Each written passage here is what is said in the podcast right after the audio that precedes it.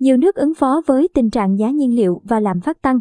Tại New Zealand, giá xăng dầu đã tăng đáng kể trong tháng qua, trong đó, giá xăng trung bình trên toàn quốc đã tăng 11,8% lên 2,94 NZD mỗi lít trong khi giá dầu diesel tăng 23,1% lên 2,28 NZD mỗi lít. Nhiều người dân New Zealand đã đổ xô đến các trạm xăng để cố gắng mua tích trữ xăng sau khi nhiều hãng bán lẻ xăng dầu thông báo đợt tăng mạnh vào cuối tuần. Trong bối cảnh giá dầu mỏ trên thế giới tăng mạnh, giá xăng dầu đã tăng đáng kể trong tháng qua.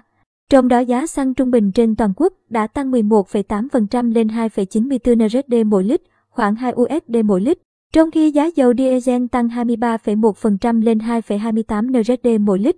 Ngày 11 tháng 3, nhà bán lẻ xăng dầu Witomo của New Zealand cảnh báo đợt tăng giá mạnh chưa từng thấy. Theo giám đốc điều hành Witomo Jimmy Ormsby, đây có thể xem là đợt giá dầu tăng mạnh lớn nhất từ trước tới nay. Mặc dù hầu các nhà bán lẻ xăng dầu tại New Zealand cho biết sẽ không áp dụng việc tăng giá đột ngột, song nhiều người dân đã xếp hàng dài tại các trạm xăng. Các cây xăng trên cả nước chật kín ô tô trước khi đợt tăng giá có hiệu lực. Theo chuyên gia Sambobil Iakap của Viện Nghiên cứu Kinh tế New Zealand, việc giá nhiên liệu tăng có thể do cuộc khủng hoảng hiện nay tại Ukraine. Bộ trưởng Tài chính New Zealand cảnh báo đây chưa phải là đợt tăng giá xăng dầu cuối cùng. Trong khi đó, tại Hà Lan, chính phủ nước này thông báo gói hỗ trợ trị giá 2,8 tỷ euro, khoảng 3,05 tỷ USD nhằm ứng phó với giá nhiên liệu tăng và làm phát tăng. Bộ trưởng Việc làm và các vấn đề xã hội Karin Van Genip cho biết trợ cấp năng lượng một lần cho các gia đình có thu nhập thấp sẽ tăng từ 200 euro lên 800 euro.